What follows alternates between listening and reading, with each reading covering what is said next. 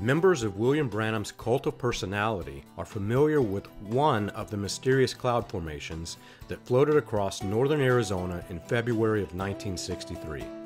Photographs or paintings of the cloud hang in their homes, in their offices, and even in their churches. According to Branham, the cloud was seven angels, and he stood just below the largest of these cloud formations. Some cult members are now aware that Branham was not under the cloud at the time of the event, and that the cloud was hundreds of miles north of his hunting location.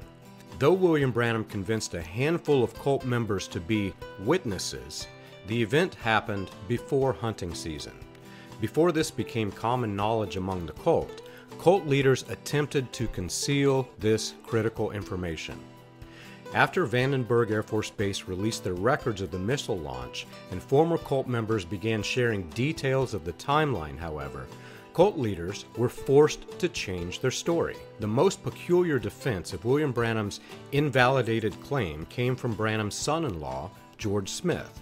Smith openly admitted that William Branham could not be under the cloud because Branham admitted that he went on his hunting trip after his Houston meetings that were held for Leslie Douglas Ashley. Let's see, February 28th. What kind of a prophet do you have? He's out there out of season. That didn't, that didn't match. Doesn't compute. But then you go to the, to the message itself.